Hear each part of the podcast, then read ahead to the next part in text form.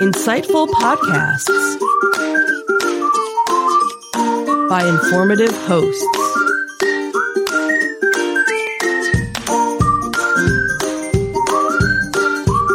Insights into Things, a podcast network.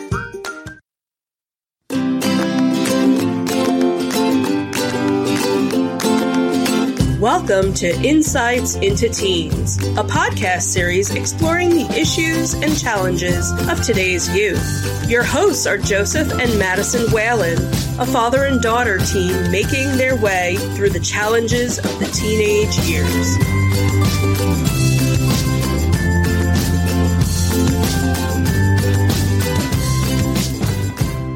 Welcome to Insights into Teens. This is episode 100 Fun and Games with Dan. I'm your host, Joseph Whalen, and my strong and confident co-host, Madison Whalen. Hi, everyone. How are you doing today, Maddie? I'm doing all right. So we're going a little off schedule. Today's a Tuesday we're recording on because we have a special guest with us today. Let me introduce our special guest. Today discussing fun and games with us is Dan Wirth. How are you doing today, Dan? I'm doing very well. Thank you. Thanks for having me on the show. Thank you for joining us. So Dan is is a resident expert on games. Um, every time we think of uh, anything that has to do with fun and games, toys, collectibles, board games, card games, Dan's our man to go to. So we're going to be asking Dan some questions about gaming. We have uh, some statistics, some information on how games affect teens. We'll be talking about that. And then we're going to be doing a uh, deep dive with uh, Dan and some of his experience and just get his general input on gaming. Before we do that, though, I do want to uh, um, suggest folks subscribe to the podcast. Uh, you can reach us uh, on Apple Podcasts, Spotify, Google, Stitcher, iHeartRadio, pretty much any place you can get a podcast at this point. Uh, you can get audio versions of our podcast if you look up Insights into Teens and video versions of all of our uh, network podcasts under Insights into Things. I would also ask folks to uh, reach out, give us your feedback. You can email us at comments at insightsintothings.com. We're on Twitter at insights underscore things. We're available on Facebook at facebook.com slash insights into things podcast. On Instagram, we are at Insights into Things, or you can get links to all of those uh, social media outlets at www.insightsintothings.com. Shall we get started? Sure. All right.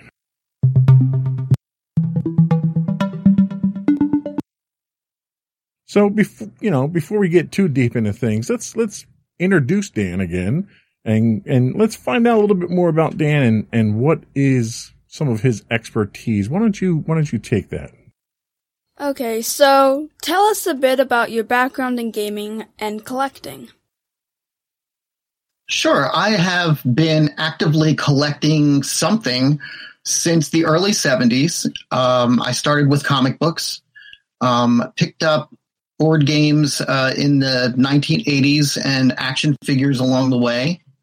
Um, pretty much just uh, all pop culture, sci-fi, monsters, um, TV, movie related stuff, uh, and then it's just such a wealth of just a great time for board games in general right now because there's so much out there to choose from, and it's a great subject for you guys to be talking about tonight.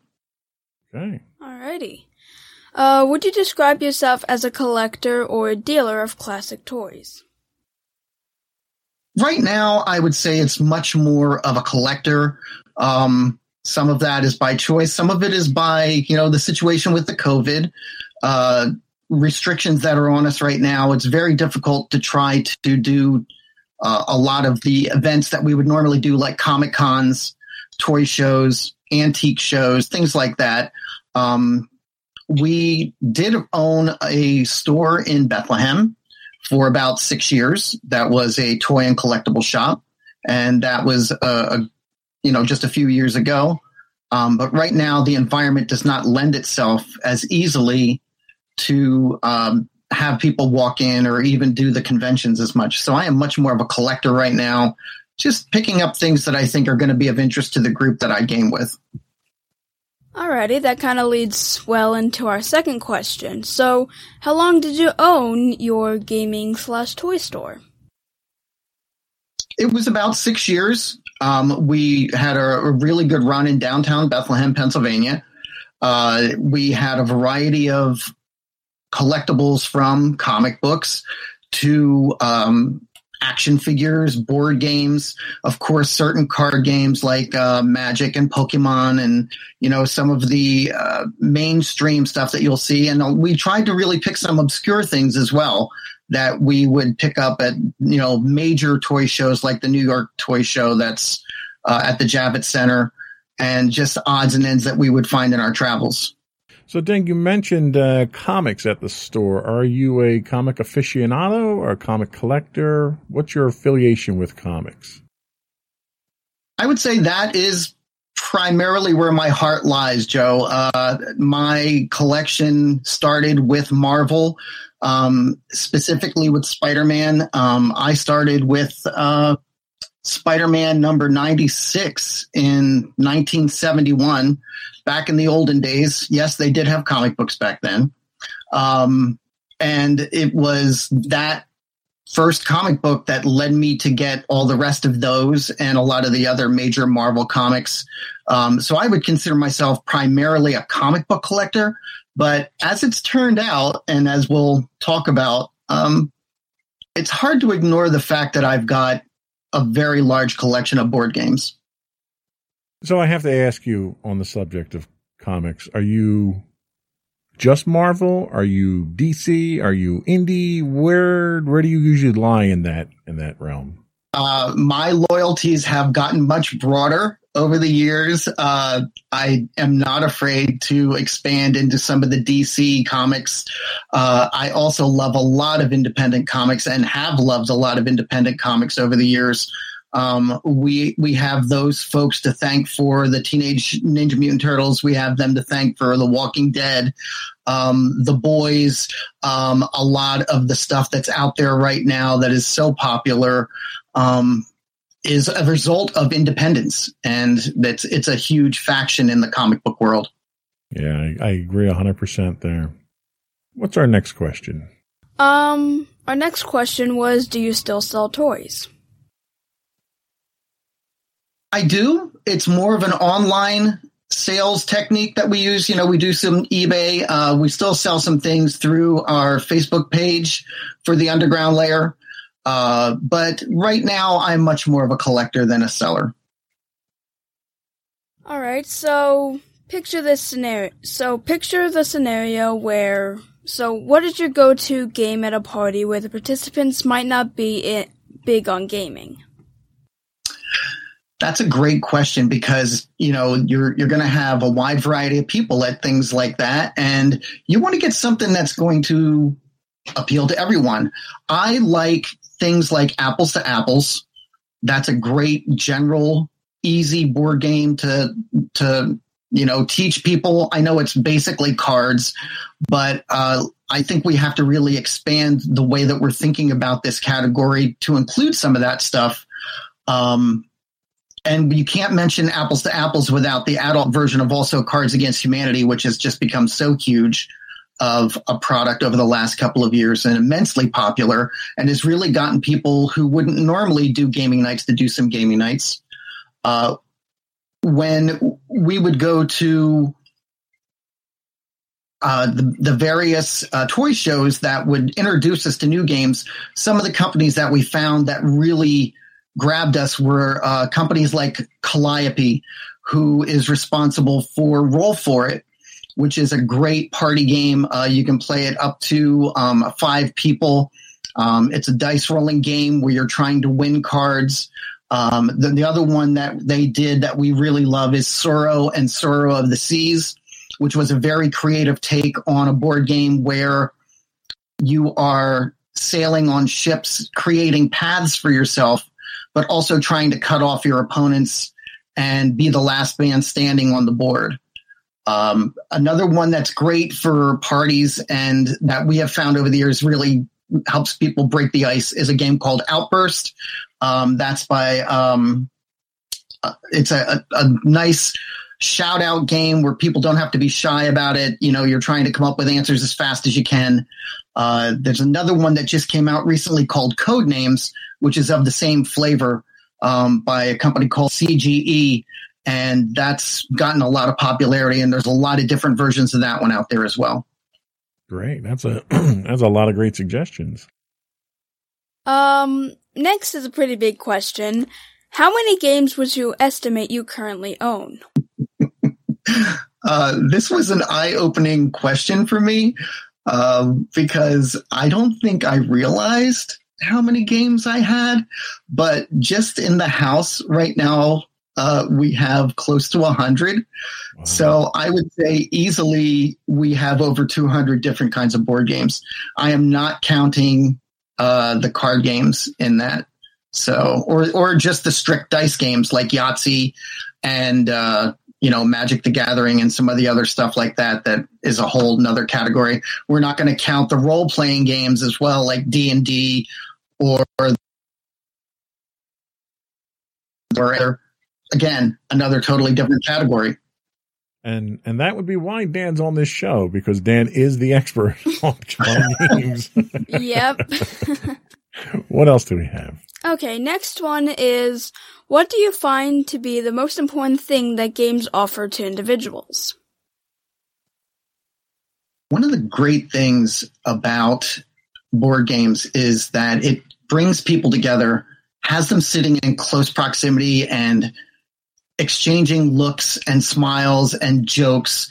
And that's been one of the great things that my friends and I have shared over the years with sitting around playing a board game is as much as it might be competitive, you're also laughing and joking and talking. Uh, it's a great way to just have a nice uh, camaraderie and have people come together over, you know, something that's a neutral ground and, and you enjoy doing. Yeah, that makes sense. Um, now to kind of go along with that question, what do you find is the most important thing that collecting offers to individuals? Stay with us. We'll be right back. Are you tired of your favorite gaming podcast finishing with a play? Oh, no! Well, check out No Credits Rolled, where we play the games but rarely finish them. How's it going, folks? I'm Sam Whalen, your friendly host at No Credits Rolled, the ultimate gaming podcast, where we dish out the latest scoops and reviews on all your beloved video games. Hey, listen! Not only that, but we spice things up with some guest interviews and even give you, yes, you, a chance to have your say. Tune in every other week for a fresh dose of No Credits Rolled, available on all major podcast platforms, and hit us up on social media at No Credits Rolled. So why wait? Let's dive into the gaming world together, where finishing games is optional, but the fun is guaranteed.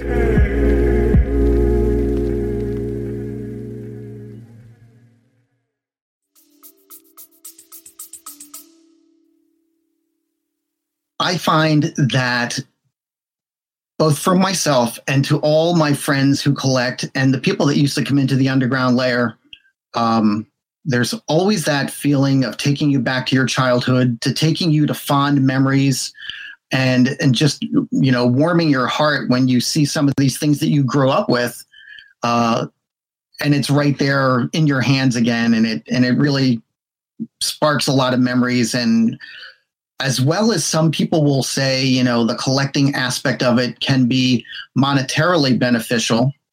Um, you can make a lot of money with, you know, buying older board games or rare board games.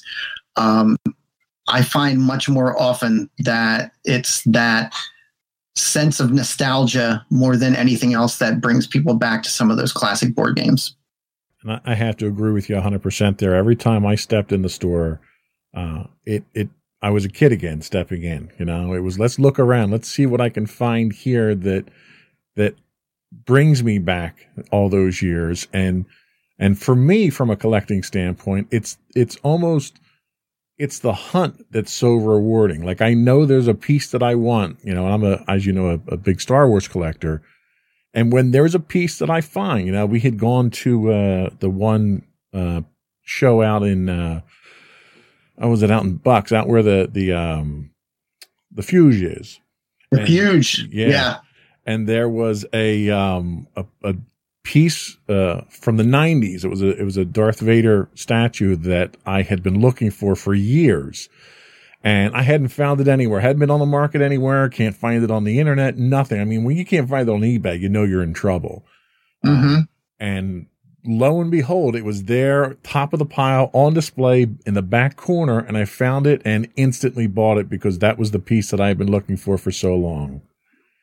So and it was so No, you have to think that that's that feeling that Indiana Jones has every time he finds a relic. Absolutely. because the joy of that moment of finding that rare thing out in the wild is there there's nothing quite like it. So madison also i would say it's a thrill of the hunt like uh, your dad is saying. It's it's that adventure. And i for many years had my own versions of Belloq when I was out at flea markets and yard sales, and we would run into each other and we would just show off what we had found, and like, oh, once again, we see that what you once possessed is now, yeah, it's so there's that aspect too, but um, it's it's just fun and and and good hearted uh, ribbing.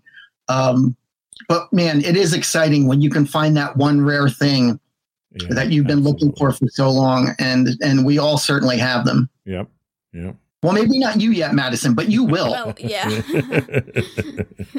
what else do we have, sweetie? So the next question is what do you enjoy most about sharing a new game with people?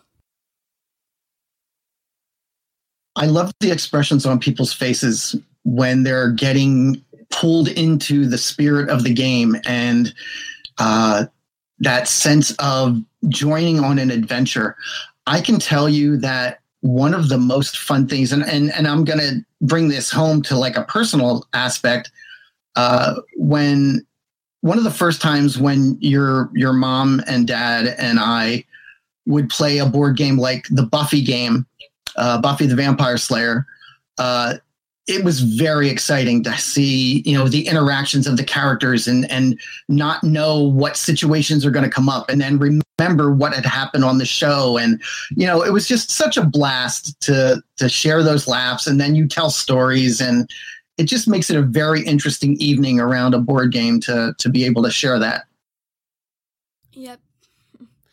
I definitely I remember a lot of I remember a lot of times when I don't particularly like new things. I will be honest. I don't like change very much. But when um I had well when I first learned about Monopoly, I didn't want to put the game down. It just was so fun to me. And like at first I was kind of like, uh, I don't know if I want to play this. And then by the end I'm like, okay, come on. I want to keep Yeah, we, we went through our Monopoly phase where we would play that nightly for a couple of weeks straight. And uh, the worst part was I would win a lot of them and everyone would get angry at me. So, what's next? Uh, next is, have you ever done reviews for games? That's something that I haven't done yet. I do have friends that do that, um, but we haven't actually sat down and done the reviews. I've watched a few of them. I can't mention, you know, the names off the top of my head, but I know that that is a lot of times an invaluable service to be able to see the game being played, to understand, you know, what you're getting in for um, before you make that purchase. Um, and let me just mention at this point something else that people are going to find when they go to buy some of these board games. The price point nowadays is a little bit different than it used to be. I think the average right now is somewhere from the 60 to 80 dollar range. So when you're spending that much money, game reviews are invaluable to be able to see if it's something you're going to enjoy when you're investing that much money in something new. Like you said, Madison, if you especially if you don't like something new, you want to make sure that it's something that you really are going to like. Yeah, absolutely. Definitely. Um, kind of going along with that question, have you ever graded toys professionally? I have. That was one of the services that we offered at the underground lair. And I had been doing it, you know, in a much more amateur sense for years leading up to that. Um, I would do it for friends who would be cleaning out a, a, a, relative's attic or a basement or, you know, would be ready to get rid of their collection and want to know, hey, do I have anything here that I can, you know, maybe make some money on? Um, and and that's something that I've always been up on. I know you know the grading system of a lot of the board games and comic books and action figures. So it was a service that we definitely wanted to offer at the underground lair. Okay. Um, our last question we have is: Do you do game and toy shows? If so, is the cha- is the choice show for collect what if so, what is the choice show for collectors to go to in the area? Great question. And there are, we are really lucky in that we have a couple of premier toy shows in our area. Um, some of my favorites, um, and again, we're we're going to have to talk about this from outside of a COVID situation. You know, if it was a normal year, regular, you know, events being planned, these would be the places that you would want to hit. Um, one of the first ones that I always go to is the Allentown Ag Hall Toy Show, um, which is the first Saturday of every November. And it's a mixture of antiques up to current day, you know, action figures and board games. It's relatively inexpensive to get into. I think it was only like five bucks or seven bucks to walk in and they just have aisles and aisles of really fun vintage stuff that you might not see anywhere else. Uh, the other one was um, the Lehigh Valley Comic Con is also in Allentown. There you'll see a good mix of comic books, board games, action figures, a little bit of everything. Uh, there's Zolocon in Warminster, PA, uh, which is the other name for the Fuse, Joe. Yep. Uh, again, a fabulous show in just a fantastic sci-fi realistic um you know it, it, walks that line between you know fantasy and reality that just adds to that ambiance of being that. Um the other one was retrocon in um oaks pa yeah and then the Toy Con in New Jersey at Atlantic City. That one, I think we've never been to that one. That's that's a really big one, Joe. Um, that's uh, again, it's kind of like a, a good mix of antiques and new stuff, but it's much more of the older stuff and in much more quantities. Right. So on that on that note, um, what about the Comic Cons? You know, we get we get Wizard World in the area, we get uh, New York Comic Con. Are these some of the premier shows? Yeah. Are, are these someplace that a collector would go, or are they more contemporary vendors that you have there? You're going to have more contemporary vendors. You're going to have people that know what they're doing. Um, you're not going to find as many bargains, but you may find that oddball item that you've been looking for that you won't find anywhere else because you're drawing people from all around the world, not just our country, but from all around the world at some of these big shows like the New York Comic Con, which has grown to the point where it's kind of overshadowing the San Diego Comic Con, which has been the premier show that everyone's wanted to go to for decades. Uh, so that's the advantage to going to one of those big major shows is you will get a cross section of everything from around the world and dealers who you might not normally see at the smaller venues. Yeah. What about the convention exclusives at these big Comic Con conventions? Are they something that a collector is that an entry point for a collector, or is that gimmicky more than a, a real collectible? Boy, that's that's a tough line to walk because you know as well as I do, being a completist, it's tough to pass those up yeah. because where else are you going to find them? Yeah. Uh, you know, when you see those con exclusives, and I mean, my desire for them is always mixed with how cool is the item actually. Uh, you know, I can I can maybe let one go if it's not necessarily something I would collect, you know, on the on the regular. Uh, I'm a big Spider-Man fan, so Spider-Man is one of my my weak spots. So I, I do like Spider-Man villains and you know characters, but if you're going to give me like the fifth J. Jonah Jameson figure as a con exclusive, I'm probably going to pass. Right, right. Well, that was all we have for this segment. Stay with us. We'll be back in a minute and uh, talk about what the importance of gaming is for teens.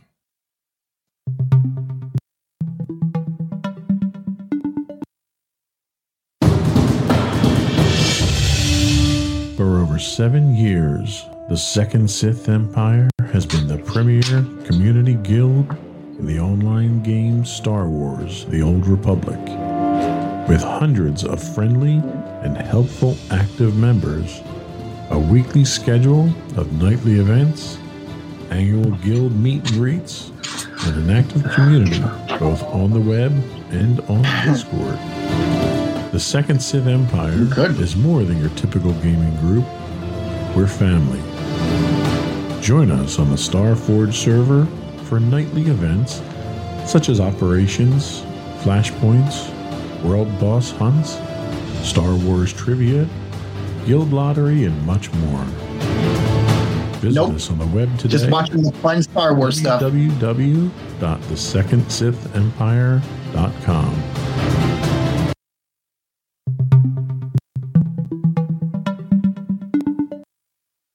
Welcome back to Insights into Teens. This is episode 100 Fun and Games with Dan.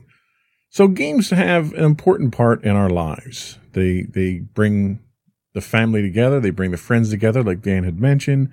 They give us some some uh, camaraderie and and you can even learn from games to a certain extent. So we had uh, you had gone out and done some research on this.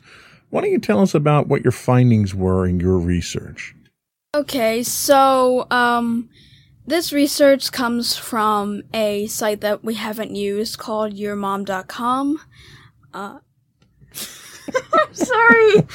I'm sorry. I had to get that out. It it actually is youaremom.com, not your mom, but, but okay. uh, uh, sorry. Um this is the fun and games podcast, so that's okay.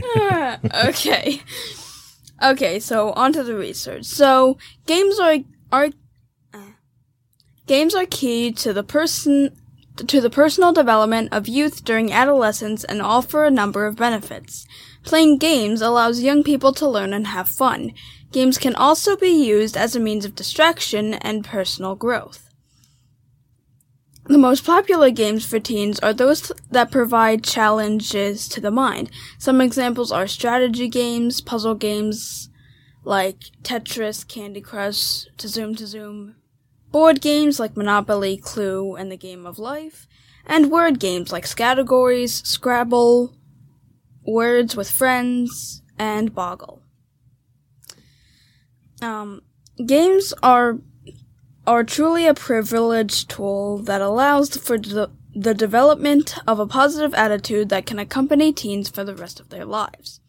Playing games combines pl- combines pleasure, participation, creativity, and experience. So, Dan, would you agree that these benefits are benefits that you can get from board games? Absolutely. Um, along with that, I think um, just the idea of some of these games where you're utilizing strategy, you have to use logic and forethought. Um, all of those are great skills for teens to have um, going for, further into their life, just with life lessons. It ke- teaches you creative thinking and abstract thinking, um, as well as sometimes teaching you history and basics like finance and monopoly. Yeah, that's a very good point. Now, the, the research that was done suggests that teens want games that give them a challenge. Do you find that to be the case in your experience? Oh yeah, yeah. Because if something's too easy, you're going to get bored with it, and how long is that interest going to be held? Uh, the game has to be challenging. It has to push you a little bit. Has to move you out of your comfort zone. Um, and I think those are really important elements for any successful board game. Are besides the ones that we listed here, are there any other games that you're familiar with at this time that you think would be ideal games that you would suggest for teens that provide that level of challenge combined with that that additional benefit of an educational experience? There's a lot of really good um, historical battle games out there right now, um, some of which have lasted for a couple of decades. Uh, there was a series called uh, the Game Master series by Milton Bradley, which is one of the first ones that I started with, and that was back in the 80s, and that was you know our early gaming days. But as as you can probably see in the background there, we have uh, Axis Allies, which is the World War II version, which helps you recreate some of the famous battle scenarios of that era. Um, but there's also ones that were Civil War oriented. There were Revolutionary War oriented ones that teach about history.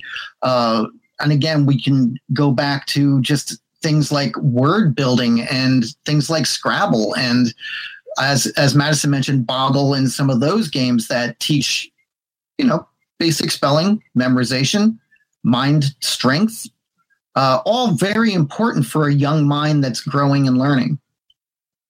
So, do you think it's possible that you can play too many games?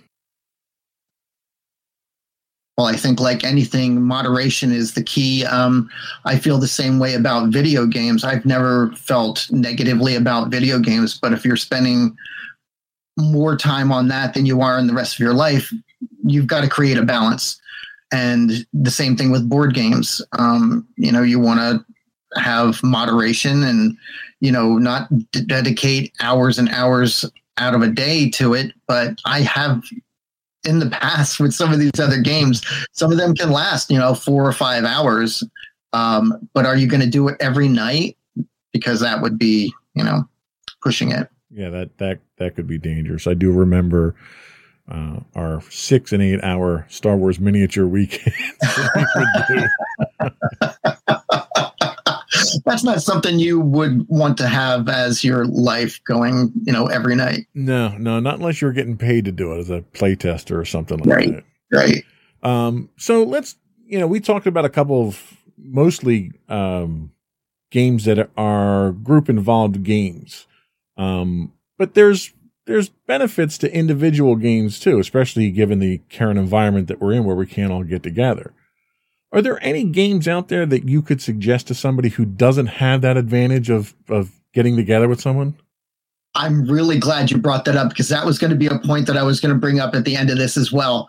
Uh, with the current environment, it's very difficult to have game nights and to be able to get together with my friends. And I'm sure everyone is experiencing the same thing.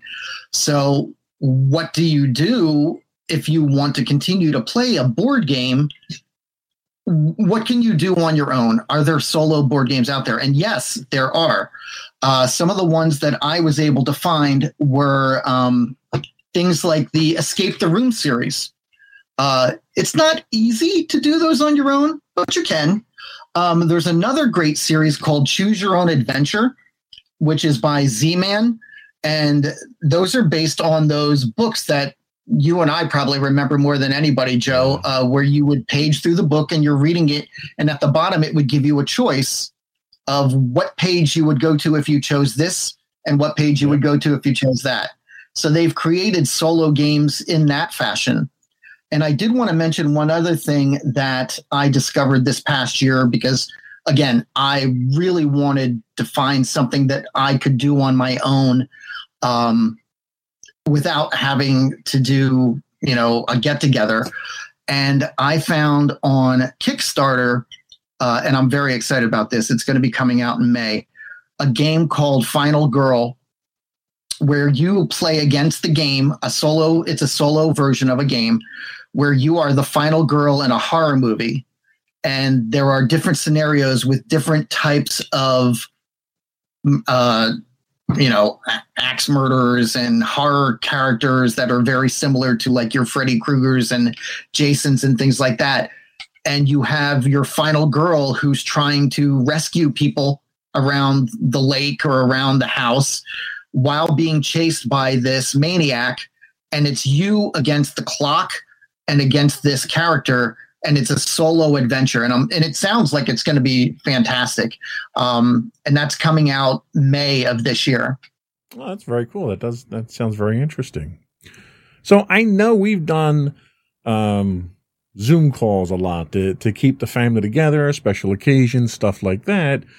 And you know, whenever we get together as a family, we always play a game. You know, thanks to you, pretty much. You've always got games with you when, whenever we get together. So on Zoom, there have been some options that we've been able to translate that into another entertaining experience. Do you have any suggestions like that for people who can't get together but still want to play group games like that where they can sort of capture some of that magic? Any any suggestions on that? I'm trying to think of what some of the ones were. I think there's one that was called, and and forgive me if I get this wrong, Jackbox. Yes. Um. I they they don't just have one type of game and it's like a multiplayer uh online you know participation but there's a whole variety of different games that you can choose from and then you accumulate points by either winning or succeeding in each one of those games and then you get to do something at the end with those accumulated points and and it's just that's been a blast we've done that already sitting in the same room on our phones. So you could easily do it from a distance remotely. I, I also heard this vicious rumor that you uh, you play words with friends with someone from our house too. Those rumors can be confirmed. Um, I I am rather fond of that. Uh, there are a handful of people that I do play with that with. Um, and I have found that to be a lot of fun. And it, it, takes me back to my Scrabble playing days. And, you know, it's, it can be rough. It can be brutal. I've taken some really hard losses, um, some humiliating losses, some would say. So I've learned, I've gotten better, That's but great. it's, it's a lot of fun. I, I enjoy it. That's great. So we're going to take a quick break. We're going to come back and we're going to do a deep dive on, uh, Dan and his history and a little bit more detail on what his gaming uh, prowess really reflects. So we'll be right back.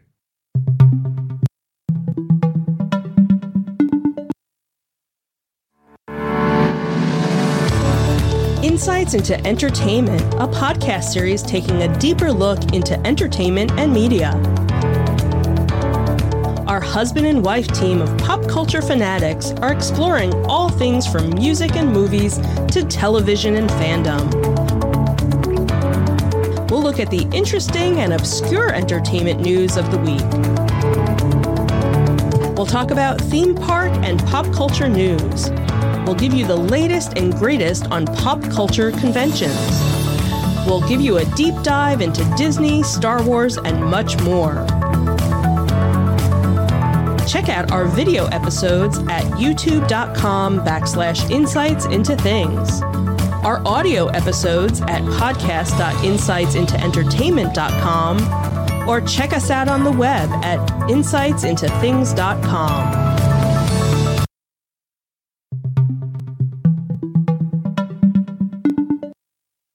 Welcome back to Insights into Teens. We're talking fun and games with Dan. So, deep dive on Dan here. I guess the first question I have to ask is how old were you when you started getting into gaming and collecting? The actual collecting aspect of it didn't happen until I reached college. And up until then, I was a very hardcore comic book and action figure collector and had an extensive collection of the Marvels dating back into the 1960s, all the major titles, and all of the action figures that had been produced at that time. And it was a much more meager selection during the 70s and 80s than it is now, where it is just a plethora of choices out there to make as far as action figures. Um, but when we got to college, uh, we did. There were two things that I became involved in.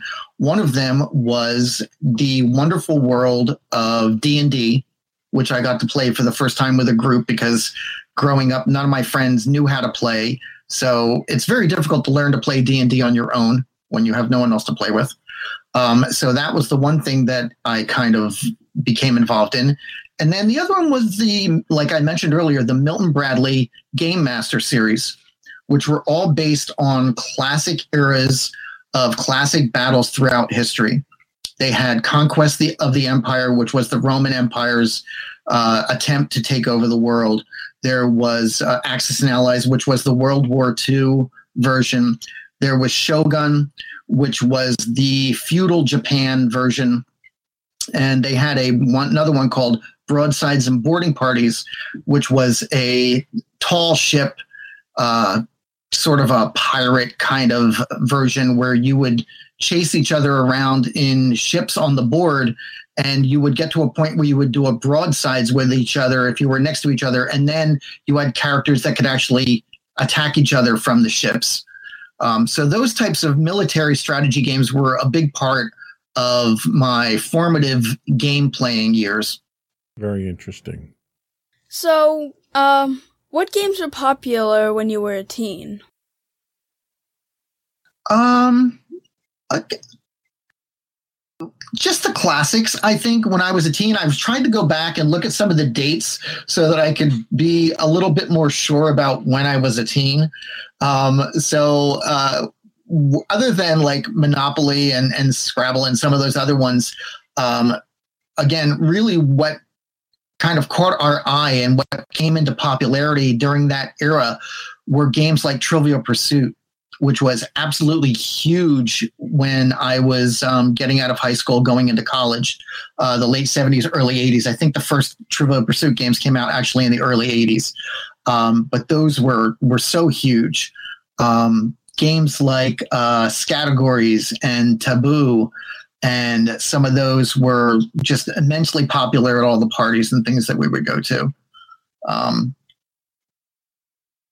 other board games uh, i know my sisters and i because i had two younger sisters we would play you know life and a game called careers which is basically you choose an occupation and you try to become successful at it and it was very straightforward kind of like a little bit more involved than life uh, but it was a lot of fun um, and then just some of the classics like i said like uh, clue and uh, Monopoly and Life and some of those other ones. Interesting. So, what is the most bizarre but family friendly game that you've played? Okay. Uh, one of the ones was the uh, Green Ghost game, which came out in the 60s uh, during a time when things like the Munsters and the Addams family were very popular. Uh, and it was basically you played it in the dark. The game board glowed. A big green ghost in the center of it glowed. That's what you would spin. And then you had to go around the board, and it had the board was raised about three or four inches, and there were boxes underneath it. And you were in the dark, and you would have to reach in and identify what the items were that were in it, kind of like the classic Halloween party game. Uh, that was a weird one. There was another one called uh, Kaboom, which was uh, a way of blowing up, taking turns pumping on a balloon that was on a, a dynamite shack, and you would go around the board and try not to get blown up by the balloon. Uh, That's funny. yeah, there was there was some great ones, and then of course there was the pie in the face one, which not really a board game, but that was a very bizarre game too, where you would take turns twisting the dials and you would get a pie in the face if you got it wrong. Well, nowadays you, would never see a game like that now. I mean, it would wouldn't pass like safety inspection. What's our next question? So, was there any? Was there a particular theme of a particular theme of gaming or gaming type that you were interested in? Well, I really liked the um, competitive uh, military style games. Uh, games like Stratego um, were a lot of fun. Um, and then we got more involved in like Battleship. Uh, then they came out with Sub Search, which was even better. Joe, if you remember, Star Wars did a version of that where it was three tiers of ships, Yeah. and they just said it was like layers of space instead of like underwater. yep. But such a great idea to like have a three dimensional like battleship kind of game. It always struck Uh, me as though they were trying to recapture like uh, three dimensional chess from from Star Trek with something like Star that. Trek. Yeah, Yeah. yeah, absolutely. So we talk a lot about we've talked a lot about classic games. Are there modern games that you play now? Like, do you would you go out and buy a game now? You know, are they still making good games? Oh, they're they are they are making some great ones. Um, what besides the ones that we mentioned already, uh, there's a couple that I do want to give like honorable mentions to, and I I feel really bad because I don't have one of these at home, but it's one that we've played all the time that we ran the underground lair, and now we have a couple of friends that have it. It's a game called Elfenland. Um, It's a semi-cooperative game where you are a young elf going out into the world and traveling and trying to visit as many towns as you can. Um, and it's a lot trickier than it sounds uh, because you have to travel. So it's it's a, a really interesting concept. Another game that we've enjoyed recently was the Castle Panic series, which is now they also have a Star Trek Panic. Um, they have uh, you know a bunch of other ones like Munchkin Panic, uh, and it's uh, again a semi-cooperative game which we seem to be drawn to. Uh, and you and your teammates try to prevent, in the case of Castle Panic, uh, goblins and orcs and things from destroying your castle. In the Star Trek sense, you prevent the Romulans and Klingons from attacking you. Um, so that's a really fun one. That's a, a relatively new one. That's only been like the last 10 years that that's been out.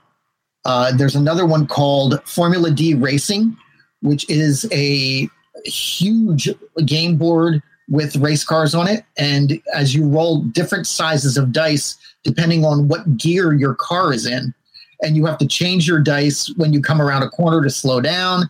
Um, that's been loads of fun. We have a lot of, I am infamous for crashing my car more times than not. And uh, I don't win very often. and and knowing you, that must be painful that you don't win very often. No comment.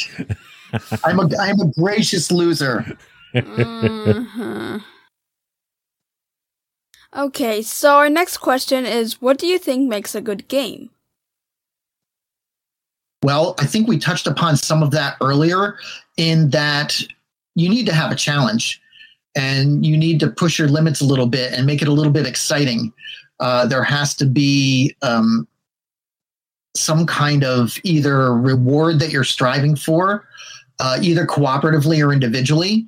And there has to be some kind of threat or time or things moving against you that's going to cause you to have to act.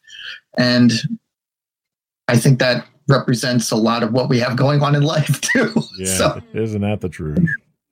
So, based on those qualities, have you ever made your own game? you know it's going to surprise you, but I have not. That's something that, I haven't done. me. I have helped some friends with games um, in design level stuff where they needed like flavor text or character backgrounds and things like that. Um, we did a whole series uh, with a friend of mine for a sci-fi uh, game that he hasn't been able to obtain rights to yet, so I don't really want to talk about it. But each one of the individual characters in the game that popped up on a card had a backstory and a reason why they were criminals, let's say, and had to participate in this competition. Uh. But it was uh, it's a it was a fun experience, um, and I I would like to do more of it, but probably from a, a writing standpoint as opposed to design. Sure, sure. That makes sense. Um, so are there any games that you think are underrated?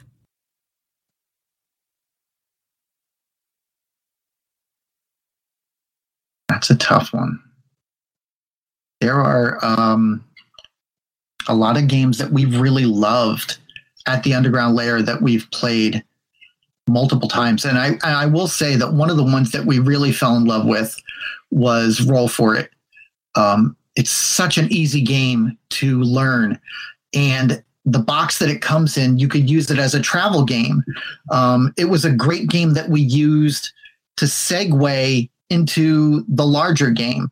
Like while we were waiting for everyone to show up on a game night, you could have like two or three or four people play Roll for It and they would be able to get a couple of games in before someone else would even show up for the bigger game. Um, whereas something like Munchkin, that's that's an evening, and you're going to be there for a while. So buckle up. That is true. Absolutely true. So, if you had to, to, to pick, what is your gaming preference as far as type of game? Are you a card gamer, a board gamer? Do you like team based stuff, dice games, miniatures, role playing?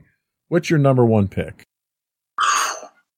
Boy, that's tough, Joe. You know, we've run the gamut over the years. Yeah. And and it does seem to kind of go in trends. I mean, we were doing the um, the miniatures games for a while there, and we're really heavy into it. And and by that same token, I played Magic the Gathering for many years too, and my friends and I were really into that. And um, what tells us when we need to change gears and go to a different you know type of game or or entertainment um i used to do video games too but i just don't have time as much time for that and and video games i i know that you know we can do like multiplayer online stuff now but there's something about sitting around a table at a board game that that's a little bit different than than when you're behind a monitor um, and I really like you know laughing with the friends and exchanging jokes and and making fun of their moves and and stuff like that. And uh, I I forgot what the question was. What was the question? what type of game would you pick if you could pick one? All right. Um,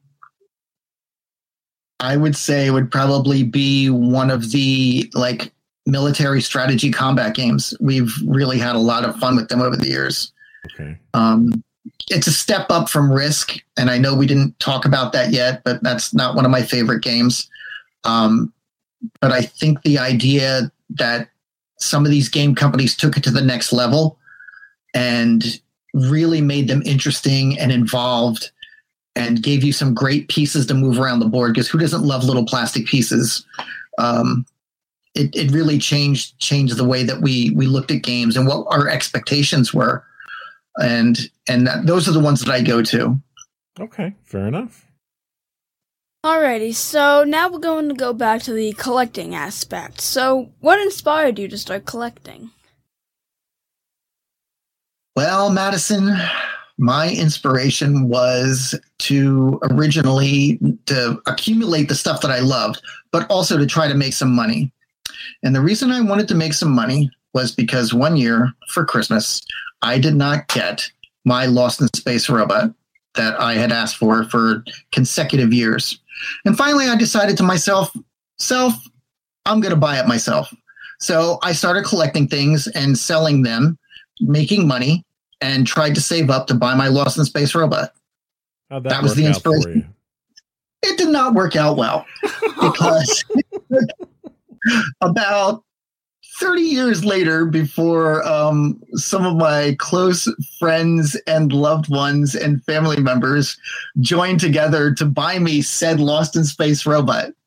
Um, you know, it's I was making money doing my collectibles and stuff. But there's always car insurance and then college funds, and then you have a family, and it just never seemed the Lost in Space robot always became the the last priority. So it was tough, but that's why I started. And ultimately, you did wind up getting it, you know. Ultimately, I did. Yes. And still have it. Yep. Yeah. See, so everybody loves a happy ending. See? so, in addition to that one, how many collectibles do you estimate that you have? God. You didn't count it beforehand? Counting the comic books and magic cards? Uh I mean, just let's just say thousands, Yeah. th- thousands of collect. Yeah, Yeah. Some would, It's- it's some a would lot. label some would label that an obsession. But a healthy one. I don't. I don't like to be You don't like labels? blind. I don't like labels. No. Um, so do you just collect or do you sell and trade your items? I do trade some items and sell some items yet. Uh, again, much more when we weren't having the restrictions that we've had. I would love to be able to do comic book and toy shows again. Uh, goodness knows I've got enough stuff. So, you know, it's probably great to thin that out once in a while. Uh, the other thing that we didn't really talk about earlier, one of the great aspects of having the store was, and Joe, you and I touched on this a little bit, was helping other people find that one item that they're looking for. Yeah. And watching their face light up when that piece, that that missing piece, like Shel Silverstein said, uh, it just feels that spot in their heart that they had as a little kid. Finding that toy or game or stuffed animal or whatever it was, and finally, uh, you know, having it again, it just, I don't know, it just gives you that warm, fuzzy feeling. So that's another reason why I really would like to get back to being able to give back some of the stuff. There's people out there looking for them, just like Joe and I are. Yeah, and and as a collector, I've I've never sold any of my collectors. I I almost got to the point. In fact, I almost brokered through you the sale of a couple of pieces uh, mm-hmm. when I was out of work a few years back. But fortunately, uh, the situation turned itself around, and I didn't have to sell anything. Um, and and I still hold on to, to most of the stuff I have. And, and my goal was never to to make a, a profit on anything. It was really just to capture that nostalgia. But since you did do it semi, well, you did do it professionally because you had a store. Do you currently have any high value items that you're holding on to that you wouldn't sell or wouldn't sell unless the conditions were ideal? Well, sure. Yeah. And, and we, we talked about that uh, a little bit earlier too, that my main obsession comic book wise is Spider-Man. So that would be probably the most valuable thing that I own is I have all of the Spider-Man comic books. Um, some of which uh, some of you guys have gotten to hold and, and actually see. So uh, that would probably be the most expensive thing that I have. And and I can honestly say, since I can't actually pick up my car, your one Spider-Man comic was literally the most expensive thing I've ever held. that's that's a pretty safe bet for a lot of people. Yeah. Yeah. yeah. And uh very good condition. And I and I assume you've kept it in as good a condition, you know, in the ten years since I saw it. You would expect nothing less. I, I imagine it doesn't see the light of day very often. It really doesn't. No, it's not something I take out to thumb through, you know, for old time's sake. So, um, on the subject of some of your more valuable items, what's the biggest win of a collectible you've ever managed to acquire? Hmm. Well, I would say one of my favorite things that I found was uh, as a young collector, uh, I used to frequent yard sales and, and, flea markets, and my dad would would actually be running a shop uh, down in Lahaska uh, on weekends. So I would go down with him occasionally. Uh, and this was when I was still, you know, maybe 8, 10, 12 years old. And I wandered into one of the shops, and uh, an older woman had a stack of comics under the counter, and she allowed me to look through them. And I found one that I really wanted, and I gave her a quarter, and I walked out with it and walked very quickly back to my dad. And it was a Hulk number six which um, at the time was probably only a couple of hundred dollars. But it really was like one of the big wins of finding something in the wild that you never saw, you know, even behind the counter at a comic show a lot of times. That was one of the best things that I had found. Um, another one was finding a Munsters drag race game in a thrift store for $2 which I then did trade to someone at a toy show. Uh, that was probably four or five hundred dollar game at the time. Wow! So you know, you get every once in a while you get a win. Yeah. So you've obviously run the gambit of collectibles at this point in time, comics and toys and everything else. What are you into right now as far as collectibles? What's your what are you targeting right now? Believe it or not, it does seem like board games is one of the things that I'm uh, really kind of looking at uh, we've had a lot of uh, fun just doing our gaming nights, but we're always looking for something new. I know, Joe, you've probably noticed by now, even though your eyes are drawn to the Return of the Jedi game, but right next to that, you'll see a copy of the very rare uh, John Carpenter's The Thing game. Mm-hmm. And it, give me a second, I'm going to grab that for you. Oh, I better grab this one too. This was another prize this past year, and and uh, God love them for coming up with something like this. Um, let me find my camera. No, there we go. You're good. You're good. All right. Um, the Princess Bride game. Uh, it recreates all the scenarios from the movie and allows you to play the characters as they would have approached each challenge. So you have the pit of despair, you have the cliffs of insanity, you have the shrieking eels, and you have to do different things in order to get through those scenarios, and it's a lot of fun. Um, and then this one was a Christmas present that just came out uh, a couple of years ago. Uh, I had seen it at Toy Fair, tried to buy it, they were sold out. Tried to buy it at Go Games, they were sold out then they stopped making it for a while. Uh-huh. So this was uh, quite a find this past year. Very cool. So this is very much similar. And Madison, you might be aware of this game. Um, there's an online game called Among Us. Oh yeah. you know, basically the plot of that, right? Yeah, impossible. So that's kind of the premise of the thing. And I know some of your other viewers will know that uh, what happens is there's a bunch of scientists in the Arctic and they discover a flying saucer and there's a creature on there that takes the place of one of the people and they don't know who it is. Right. And that's the game. One of you is the creature trying to chase and eat the other ones and you either have to escape or kill the creature and it's it's really like intense. That's cool. That's cool. Big fan of the movie. Love the movie. Um, yeah, they did a really good job making this creepy too. That's cool. And that's hard to do with a board game. It is. So we're we're kind of running up against the clock here. Before we go, um, did you have any advice for someone Madison's age who might want to start collecting and doesn't really know how to get into it, or is looking for a game that they might be able to play with their friend in a limited environment, or anything like that? There's a there's a great selection out there.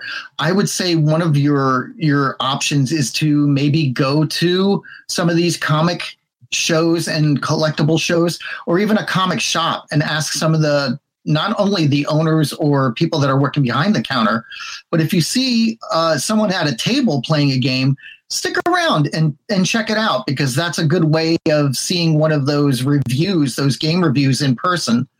Um, there's a lot of options out there. I know that there aren't a lot of toy stores anymore, but you know Barnes and Noble does a good job of putting a bunch of different games out there.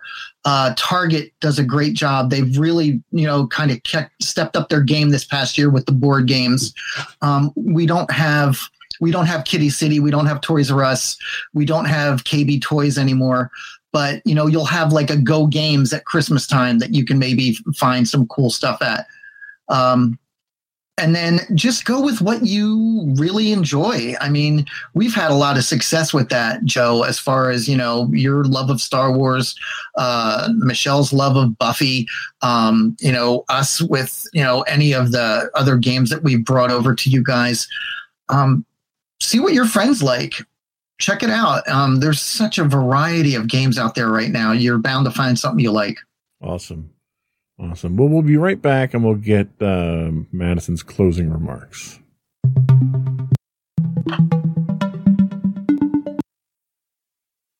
Okay, so for my closing remarks today, I'm just going to say to everyone out there, um, play some games. You don't have to always do it with people because, of course, restricted environment, but try it out for yourself. Try out some single player games, and if you can, try out some group games. Be creative with how you can play them, and try out new games and see if, and I'm sure there's something you'll like. All right. Great advice. Uh, Dan, again, I want to thank you for uh, joining us today. It's been a pleasure. It's been insightful, entertaining, educational. Of course, most of the Thank you so much for having me, guys. I really enjoyed it. Most of our entertainment was the your mom joke, but We'll take them where we can get them. exactly, exactly. So that's it for this week. Uh, we'll be back. Uh, we won't be recording this weekend because this will be this weekend's podcast, but we'll be back the following week. So thank you for joining us on our special 100th uh, episode. And that's it. Another one in the books. Bye, everyone!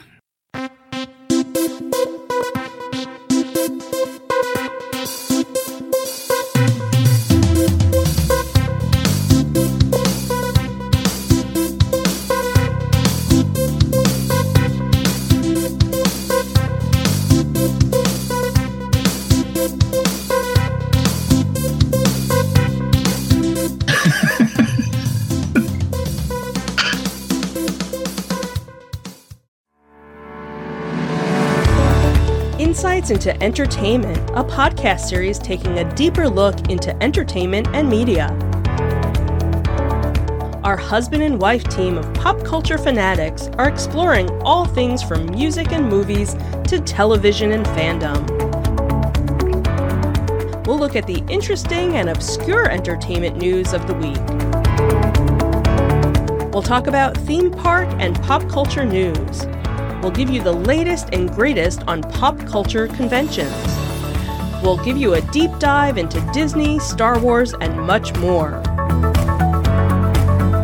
Check out our video episodes at youtube.com backslash insights into things. Our audio episodes at podcast.insightsintoentertainment.com or check us out on the web at insightsintothings.com.